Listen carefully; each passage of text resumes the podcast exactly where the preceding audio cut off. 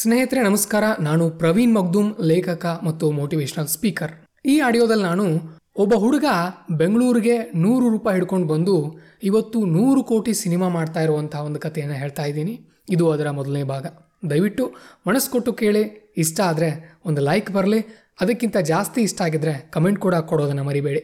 Cinema ಅಂದ ತಕ್ಷಣ ನಮಗೆಲ್ಲ ಥಳುಕು ಬಳಕಿನ ನಟ, ನಟಿಯರೇ ನೆನಪಾಗ್ತಾರೆ. ಯಾಕಂದರೆ ಪರದೆಯ ಮೇಲೆ ಜನರಿಗೆ ಕಾಣಿಸೋದು ಅವರೇ. ಹೆಚ್ಚು ಸಂಪಾದಿಸೋರು ಕೂಡ ಅವರೇ. ಆದರೆ ಮನುಷ್ಯನನ್ನು ದೇವರು ಹೇಗೆ ಆಟ ಆಡಿಸ್ತಾನೋ ಹಾಗೆಯೇ ತೆರೆಯ ಹಿಂದೆ ಆ ಕಲಾವಿದರನ್ನು ಸೂತ್ರದಂತೆ ಆಡಿಸುವಂತಹ ಒಬ್ಬ ನಿರ್ದೇಶಕ ಇರ್ತಾನೆ. ಅನೇಕರಿಗೆ ಇದು ಗೊತ್ತಿರೋದಿಲ್ಲ. ಇದಕ್ಕೆ ಕಾರಣ ಅನೇಕ ನಿರ್ದೇಶಕರು ಹೇಳ ಹೆಸರಿಲ್ಲದಂತೆ ಮಾಯ ಆಗ್ತಾರೆ. ಆದರೆ ಕೆಲವೇ ಕೆಲವು ನಿರ್ದೇಶಕರು ಮಾತ್ರ ನಟ ನಟಿಯರಿಗಿಂತ ಹೆಚ್ಚು ಬೆಳೆದು ನಿಲ್ತಾರೆ. ಅದು ಅವರ ಶ್ರಮ ಮತ್ತು ಜ್ಞಾನಕ್ಕೆ ಇರುವಂತಹ ಶಕ್ತಿ. ಇದಕ್ಕೆ ಉದಾಹರಣೆಯಾಗಿ ತಮಿಳಿನ ಮಣಿರತ್ನಂ, ತೆಲುಗುವಿನ ರಾಜಮೌಳಿ, ಕನ್ನಡದ ಸಿನಿಮಾ ರಂಗದ ದಿಗ್ಗಜ ಪುಟ್ಟಣ್ಣ ಕಣಗಾಲ್ರವರು ಬರ್ತಾರೆ. ಸಾವಿರಾರು ಕಲಾವಿದರಿಗೆ ಬದುಕು ರೂಪಿಸಿಕೊಟ್ಟಂತಹ ಪುಣ್ಯಾತ್ಮ ಪುಟ್ಟಣ್ಣ ಕಣಗಾಲ್ರವರು ವಿಷ್ಣುವರ್ಧನ್, ಅಂಬರೀಷ್ ರವರಂತಹ ಪವರ್ಫುಲ್ ನಾಯಕರನ್ನ ಕನ್ನಡಕ್ಕೆ ಕೊಟ್ಟಿದ್ದಕ್ಕೆ ಪುಟ್ಟಣ್ಣರಿಗೆ ಈಗಲೂ ಕೂಡ ಕನ್ನಡಿಗರು ಥ್ಯಾಂಕ್ಸ್ ಹೇಳೋದನ್ನು ಮರೆಯೋದಿಲ್ಲ. ಅಂಥವರ ಸಾಲಿಗೆ ಸೇರ್ತಾರೆ ಆರ್ ಚಂದ್ರು. ಯಾಕಂದ್ರೆ ಈ ನಿರ್ದೇಶಕ ಬೆಳೆದು ಬಂದದ್ದು ತನ್ನ ಸ್ವಂತ ಪ್ರತಿಭೆಯಿಂದ. ಮತ್ತು ಈಗ ಮಾಡಿದ, ಮಾಡುತ್ತಿರುವ ಸಾಧನೆಯೂ ಕೂಡ ಅಪಾರವಾಗಿದೆ. ಹಿಂದೆ ಯಾವುದೇ ಬ್ಯಾಕ್ಗ್ರೌಂಡ್ ಇರಲಿಲ್ಲ ಗಾಡ್ ಫಾದರ್ಗಳಂತೂ ಮೊದಲೇ ಇರಲಿಲ್ಲ, ಇದ್ದ ಒಬ್ಬ ತಂದೆಯೇ ವಿಲನ್ ಆಗಿ ನಿಂತಿದ್ರು. ಅವರಿಂದ ತಪ್ಪಿಸಿಕೊಂಡು ಬಂದು ನೂರು ರೂಪಾಯಿಗಳಿಂದ ಬೆಂಗಳೂರಿಗೆ ಬಂದಂತಹ ಆರ್ ಚಂದ್ರು ಇವತ್ತು ನೂರು ಕೋಟಿ ರೂಪಾಯಿಗಳ ಕಬ್ಜಾ ಎನ್ನುವಂತಹ ಒಂದು ಸಿನಿಮಾ ಮಾಡ್ತಾರೆ ಅಂದರೆ ಅದೇನು ಸಣ್ಣ ಮಾತಾ? ಕನ್ನಡದ ಹಲವಾರು ನಟರಿಗಿಂತ ಶ್ರೀಮಂತರಾಗಿದ್ದರೂ ಕೂಡ ಆರ್ ಚಂದ್ರು ಅವರಲ್ಲಿ ಅಹಂಕಾರದ ಸುಳಿವು ಕಾಣೋದಿಲ್ಲ. ಇನ್ನು ಅದೇ ಮುಗ್ಧತೆ, ಅದೇ ಎಳೆತನ, ಅದೇ ಹುರುಪುಗಳು ಎದ್ದು ಕಾಣುತ್ತವೆ. ಸ್ನೇಹಿತರೆ, ನೂರು ರೂಪಾಯಿಗಳು ನೂರು ಕೋಟಿ ಆದದ್ದು ಸುಮ್ಮನೆ ಅಲ್ಲ. ಯಾವ ಕಾಲ ಮ್ಯಾಜಿಕ್ನಿಂದಲ್ಲ, ಮತ್ತೊಬ್ಬರನ್ನ ಡಬ್ ಹಾಕಿ ಅಲ್ಲ ಅದ್ರ ಹಿಂದೆ ಒಂದು ದೊಡ್ಡ ಕಥೆ ಇದೆ. ಚಂದ್ರು ಹುಟ್ಟಿದ್ದು ತಾಯಿಯ ಊರಾದ ಗೌರಿಬಿದನೂರಿನಲ್ಲಿ ಚಂದ್ರು ಅವರ ಅಜ್ಜ, ಅಂದ್ರೆ ತಾಯಿ, ಅಪ್ಪ, ಪ್ರೀತಿಯಿಂದ ಸುಬ್ರಹ್ಮಣ್ಯ ಅಂತ ಹೆಸರಿಡ್ತಾರೆ. ಆದ್ರೆ ಆ ಹೆಸರು ತಂದೆಗೆ ಯಾಕೋ ಇಷ್ಟ ಆಗೋದಿಲ್ಲ. ಹಾಗಾಗಿ ತಂದೆ ಚಂದ್ರಶೇಖರ್ ಅಂತ ಹೆಸರಿಡ್ತಾರೆ. ಅದೇ ಚಂದ್ರಶೇಖರ್ ಈಗ ಚಂದ್ರು ಆಗಿ ಸಿನಿಮಾಗಳ ಮೇಲೆ ತಮ್ಮ ಹೆಸರಿನ ಸೀಲ್ಗಳನ್ನು ಹಾಕ್ತಾ ಇದ್ದಾರೆ. ಚಂದ್ರು ಅವರಪ್ಪ ದೊಡ್ಡ ಶ್ರೀಮಂತನ ಏನಲ್ಲ. ಇದ್ದದ್ದು ಎರಡೇ ಎರಡು ಎಕರೆ ಜಮೀನು. ಅದರಲ್ಲಿ ಬಾವಿ ಏನೋ ಇತ್ತು, ಆದರೆ ನೀರಿರಲಿಲ್ಲ. ಆಗೊಮ್ಮೆ ಈಗೊಮ್ಮೆ ಒಂಚೂರು ತೊಟ್ಟಿಕ್ಕುವಂತಹ ಬಾವಿ ಅದು ಹಾಗಾಗಿ ಸ್ಥಿರ ಆದಾಯಕ್ಕಾಗಿ ಚಂದ್ರೂರವರ ತಂದೆ ಕೃಷಿ ಇಲಾಖೆಯಲ್ಲಿ ಬುಲಕ್ ಮ್ಯಾನ್ ಅಂದರೆ ಎತ್ತಿನ ಗಾಡಿಯ ಕೆಲಸವನ್ನು ಮಾಡುವಂತಹ ವ್ಯಕ್ತಿಯಾಗಿರ್ತಾರೆ. ಮತ್ತು ವಾಚ್ಮನ್ ಅಂತಹ ಸಣ್ಣ ಪುಟ್ಟ ಕೆಲಸಗಳನ್ನು ಕೂಡ ಮಾಡಿಕೊಂಡಿರ್ತಾರೆ. ಅದ್ರ ಜೊತೆನೆ ಇದ್ದಷ್ಟೇ ಜಮೀನಿನಲ್ಲಿ ರೇಷ್ಮೆ ಕೂಡ ಬೆಳೀತಾ ಇರ್ತಾರೆ. ಹಲವು ಹಸು, ಎತ್ತುಗಳು ಮನೆ ನಡೆಸಲು ಹೆಗಲಾಗಿರುತ್ತವೆ. ಅಪ್ಪ ರೈತನಾಗಿದ್ದರಿಂದ ಚಂದ್ರುವಿಗೆ ಜನ್ಮಜಾತವಾಗಿ ಕೃಷಿಯ ಕಲೆಯು ಕೂಡ ಬಂದಿತ್ತು. ಕೃಷಿ ಮೇಲೆ ಪ್ರೀತಿಯಂತೂ ಮೊದಲೇ ಇತ್ತು. ಇವತ್ತೂ ಕೂಡ ಚಂದ್ರು ಅವರ ವಾಹನಗಳ ಮೇಲೆ ರೈತ ಎನ್ನುವಂತಹ ಸ್ಟಿಕ್ಕರ್ಗಳನ್ನು ನೀವು ನೋಡಬಹುದು ಚಂದ್ರು ಚಿಕ್ಕಂದಿನಿಂದಲೇ ಬುದ್ಧಿವಂತ, ಹಾಗಾಗಿ ಏಳನೇ ತರಗತಿವರೆಗೆ ಇವನೇ ಟಾಪರ್. ಆದರೆ ಎಂಟನೇ ತರಗತಿಗೆ ಬಂದಾಗ ಚಂದ್ರುವಿನ ಓದು ಕುಸಿದು ಬೀಳುತ್ತೆ. ಅದಕ್ಕೆ ಒಂದು ದೊಡ್ಡ ಕಾರಣ ಇದೆ. ಈಗಾಗಲೇ ಹೇಳಿದಂತೆ ಚಂದ್ರು ಅವರದ್ದು ಬಡತನದ ಕುಟುಂಬ. ಕಷ್ಟ, ದುಃಖ ದುಮ್ಮಾಣಗಳು ಈ ಕುಟುಂಬವನ್ನ ತೊಡುವ ಬಟ್ಟೆಗಳಿಗಿಂತ ಒಂದು ಕೈ ಹೆಚ್ಚಾಗಿಯೇ ಆವರಿಸಿಕೊಂಡು ಬಿಟ್ಟಿದ್ವು. ಯಾವ ಪರಿಯ ಬಡತನ ಇತ್ತು ಅಂತ ಅಂದರೆ ಇವರು ಅಕ್ಕಿಯ ಅನ್ನವನ್ನ ಕಂಡಿದ್ದು ಮತ್ತು ಉಂಡದ್ದು ಕೇವಲ ಹಬ್ಬ ಹರಿದಿನಗಳಲ್ಲಿ ಮಾತ್ರ.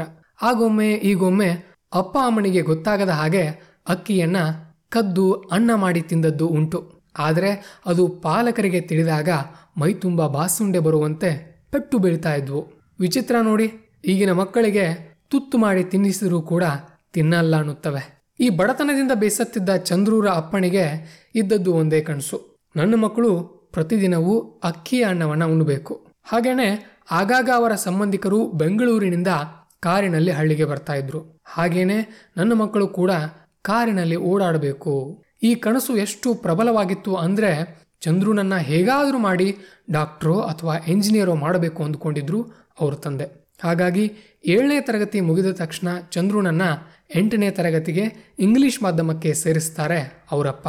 ಇತ್ತ ಕ್ಲಾಸಿಗೆ ಹೋದರೆ ಚಂದ್ರುವಿಗೆ ತಳಬುಡವೇ ಅರ್ಥವಾಗ್ತಾ ಇಲ್ಲ.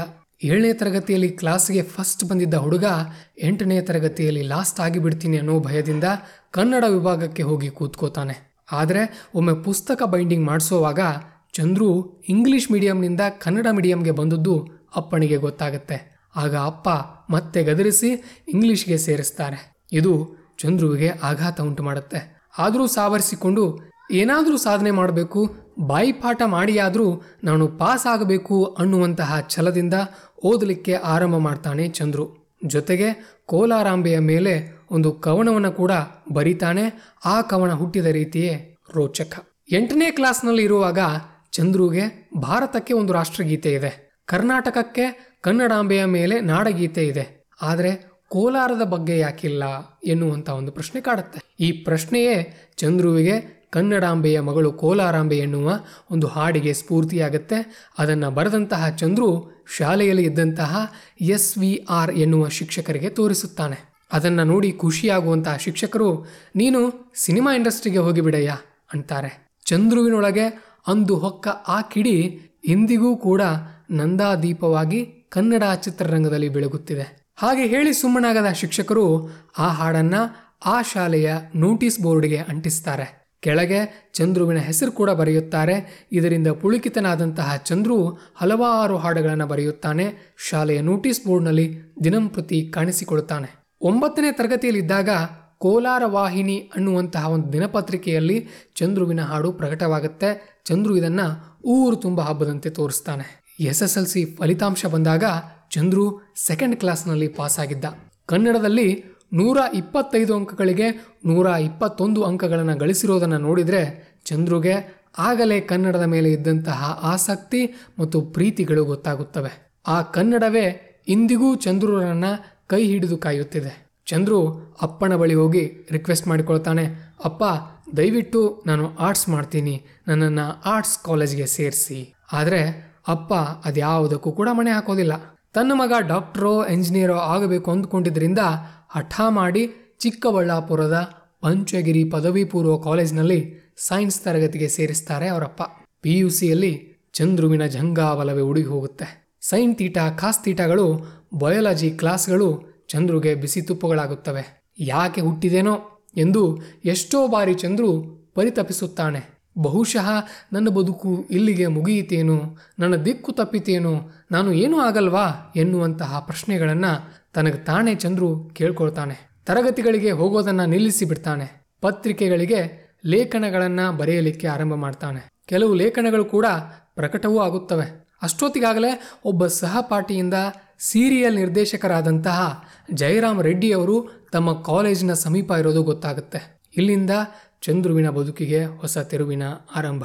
ಆ ನಿರ್ದೇಶಕರನ್ನ ಪರಿಚಯ ಮಾಡಿಕೊಳ್ಳೋದರಲ್ಲೇ ಪಿ ಯು ಸಿಯ ಎರಡು ವರ್ಷಗಳನ್ನು ಚಂದ್ರು ಕಳೆದು ಬಿಡ್ತಾನೆ. ಮೊದಮೊದಲು ಎಲ್ಲ ಹುಡುಗರಂತೆ ಚಂದ್ರು ಕೂಡ ಬೆಂಕಿಗೆ ಉರಿದು ಹೋಗುವ ಹುಲ್ಲುಕಡ್ಡಿ ಇರಬಹುದು ಅಂತ ಆ ಡೈರೆಕ್ಟರ್ ತಿಳ್ಕೊಂಡಿರ್ತಾರೆ. ಆದರೆ ಅವರನ್ನು ಭೇಟಿಯಾಗಲು ಮಾಡಿದ ಸತತ ಪ್ರಯತ್ನಗಳ ನಂತರ ಅವನು ಹುಲ್ಲು ಕಡ್ಡಿಯಲ್ಲ ಕಾದ ಕಬ್ಬಿನ ಎನ್ನುವುದು ಅವರಿಗೆ ಅರ್ಥವಾಗುತ್ತೆ. ಬಾಗಿಲನ್ನೇ ತೆರೆಯದಿದ್ದವರು ಬರುಬರುತ್ತಾ ಚಂದ್ರುನನ್ನ ಒಳಗೆ ಕರೆದು ಚಹಾ ಕೊಡುವಷ್ಟರ ಮಟ್ಟಿಗೆ ಇವ್ರ ಸಂಬಂಧ ಬೆಳೆಯುತ್ತೆ. ಚಂದ್ರು ಬರೆದ ಕಥೆ ಕವನಗಳಿಗೆ ನಿರ್ದೇಶಕರು ವಿಮರ್ಶೆಯನ್ನು ಕೂಡ ಕೊಡಲು ಆರಂಭ ಮಾಡ್ತಾರೆ. ಇತ್ತ ಚಂದ್ರು ಕೂಡ ಗುರುದಕ್ಷಿಣೆ ಅನ್ನುವಂತೆ ತಮ್ಮ ಹೊಲದಲ್ಲಿ ಬೆಳೆದಂತಹ ಹಣ್ಣು, ಹಂಪಲು, ತರಕಾರಿ, ರಾಗಿ, ಕಾಳು ಇತ್ಯಾದಿಗಳನ್ನು ಅಪ್ಪಣಿಗೆ ಗೊತ್ತಾಗದ ಹಾಗೆ ನಿರ್ದೇಶಕರ ಮನೆಗೆ ಒಯ್ದು ಕೊಡ್ತಿರ್ತಾನೆ. ಒಟ್ಟಿನಲ್ಲಿ ಈ ಎರಡು ವರ್ಷಗಳಲ್ಲಿ ಚಂದ್ರು ಕಾಲೇಜು ಕಲಿತದಕ್ಕಿಂತ ನಿರ್ದೇಶಕರ ವಿಶ್ವಾಸ ಗಳಿಸಿದ್ದೇ ಹೆಚ್ಚು. ನೆನಪಿಡಿ, ಇದ್ಯಾವುದರ ಸುಳಿವು ಕೂಡ ಇವರ ತಂದೆಗೆ ಗೊತ್ತಿರಲಿಲ್ಲ, ಗೊತ್ತಾಗುವ ದಿನವೂ ಕೂಡ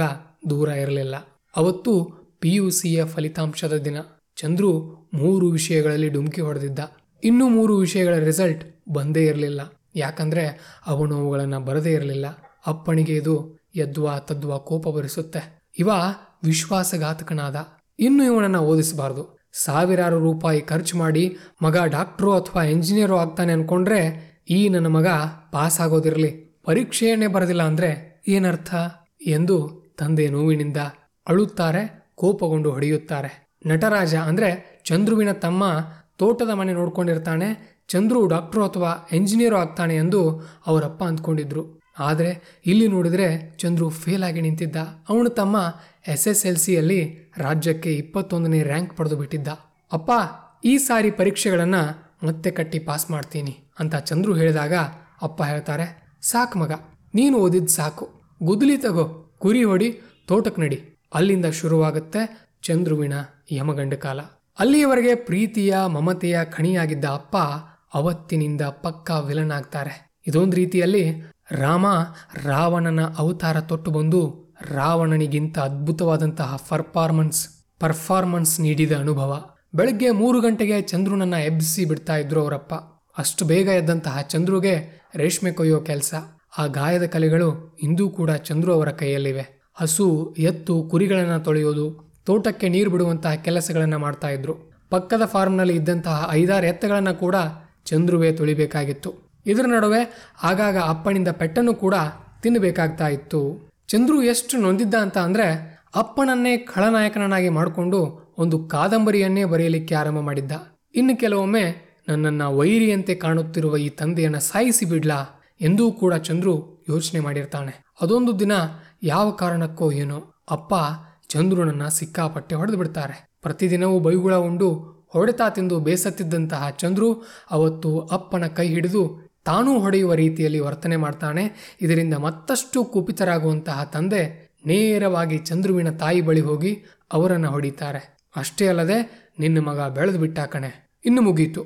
ನಮ್ಮ ಮನೆ ಒಡೀತು. ನಾನು ಸಂಜೆ ಬರೋದ್ರೊಳಗೆ ಒಂದು ಅವನಿರಬೇಕು, ಇಲ್ಲ ನಾನಿರಬೇಕು ಅಂತ ಹೇಳಿ ಎಲ್ಲೋ ಆಚೆ ಹೋಗಿಬಿಡ್ತಾರೆ. ಇತ್ತ ಚಂದ್ರುವಿಗೆ ಎದೆಯಲ್ಲಿ ಢವಢವ. ಈಗಾಗಲೇ ಸಾಕಷ್ಟು ಹೊಡೆತ ತಿಂದಿರ್ತಾನೆ. ಅಪ್ಪನ ಏಟುಗಳಂತೂ ಮೈಯೆಲ್ಲ ಹಣ್ಣಾಗಿಸುವಂತಹ ಏಟುಗಳು. ಇನ್ನು ಸಂಜೆ ಬಂದು ಮತ್ತೆ ಹೊಡಿತಾನೆ ಇನ್ನು ಇಲ್ಲಿದ್ರೆ ನಮ್ಮಪ್ಪ ನನ್ನನ್ನು ಸಾಯಿಸೇ ಬಿಡ್ತಾನೆ ಅಂತ ಚಂದ್ರು ಮಣಿ ಬಿಟ್ಟು ಓಡಿಬಿಡ್ತಾನೆ ಅಲ್ಲಿಂದ ನೇರವಾಗಿ ಚಂದ್ರು ತಮ್ಮ ಚಿಕ್ಕಪ್ಪನ ಮಗನ ಬಳಿ ಹೋಗಿ ಕೈಲಾದಷ್ಟು ಸಹಾಯ ಮಾಡು ಅಂದಾಗ ಆ ಹುಡುಗ ನೂರು ರೂಪಾಯಿಗಳ ನೋಟನ್ನು ಚಂದ್ರುವಿನ ಕೈಗಿಟ್ಟಿದ್ದ. ಅಲ್ಲಿಂದ ಚಂದ್ರು ಡೈರೆಕ್ಟಾಗಿ ಧಾರಾವಾಹಿ ಡೈರೆಕ್ಟರ್ ಜಯರಾಮ್ ರೆಡ್ಡಿಯವರ ಬಳಿ ಹೋಗಿ ತನ್ನ ಪರಿಸ್ಥಿತಿಯನ್ನು ವಿವರಿಸಿ, ಸಾರ್, ನಾನು ಬೆಂಗಳೂರಿಗೆ ಹೋಗಬೇಕು. ಏನಾದರೂ ಕೆಲಸ ಇದ್ದರೆ ಕೊಡಿ. ಅಂತ ಗೋಗರಿಯುತ್ತಾನೆ. ಜಯರಾಮ್ ರೆಡ್ಡಿಯವರು ಅವರು ಯಾರಿಗೂ ಕರೆ ಮಾಡಿ ಏನು ಹೇಳ್ತಾರೆ? ಇತ್ತ ಚಂದ್ರುವಿನ ಕೈಗೆ ಒಂದು ಚೀಟಿಯನ್ನು ಕೊಟ್ಟು ಕಳಿಸ್ತಾರೆ. ಅವತ್ತು ಚಂದ್ರು ಒಂದು ಕಡೆ ಅಪ್ಪಣ ಭಯದಿಂದ, ಮತ್ತೊಂದು ಕಡೆ ಸಾಧನೆಯ ಆಸೆಗಣ್ಣುಗಳಿಂದ ಕೈಯಲ್ಲಿ ನೂರು ರೂಪಾಯಿ ಹಿಡ್ಕೊಂಡು ಬೆಂಗಳೂರಿನ ಕೆಂಪು ಬಸ್ಸು ಹತ್ತುತ್ತಾನೆ. ಮುಂದೆ ಏನಾಯಿತು ಅನ್ನೋದನ್ನು ಮುಂದಿನ ಭಾಗದಲ್ಲಿ ನೋಡೋಣ. ಸ್ನೇಹಿತರೆ, ಈ ಆಡಿಯೋ ನಿಮಗೆ ಇಷ್ಟ ಆಗಿದ್ರೆ ದಯವಿಟ್ಟು ಲೈಕ್ ಮಾಡೋದನ್ನು ಮರಿಬೇಡಿ, ಕಮೆಂಟ್ ಮಾಡಿ. ಅದ್ರ ಜೊತೆ ನಿಮ್ಮ ಸ್ನೇಹಿತರು ಕೂಡ ಶೇರ್ ಮಾಡಿ. ಇನ್ಸ್ಟಾಗ್ರಾಮ್ ಯೂಟ್ಯೂಬ್ ಹಾಗೂ ಟೆಲಿಗ್ರಾಮ್ಗಳಲ್ಲಿ ನನ್ನನ್ನು ಫಾಲೋ ಮಾಡೋದನ್ನು ಮರಿಬೇಡಿ. ಮತ್ತೆ ಸಿಗೋಣ. ನಮಸ್ಕಾರ.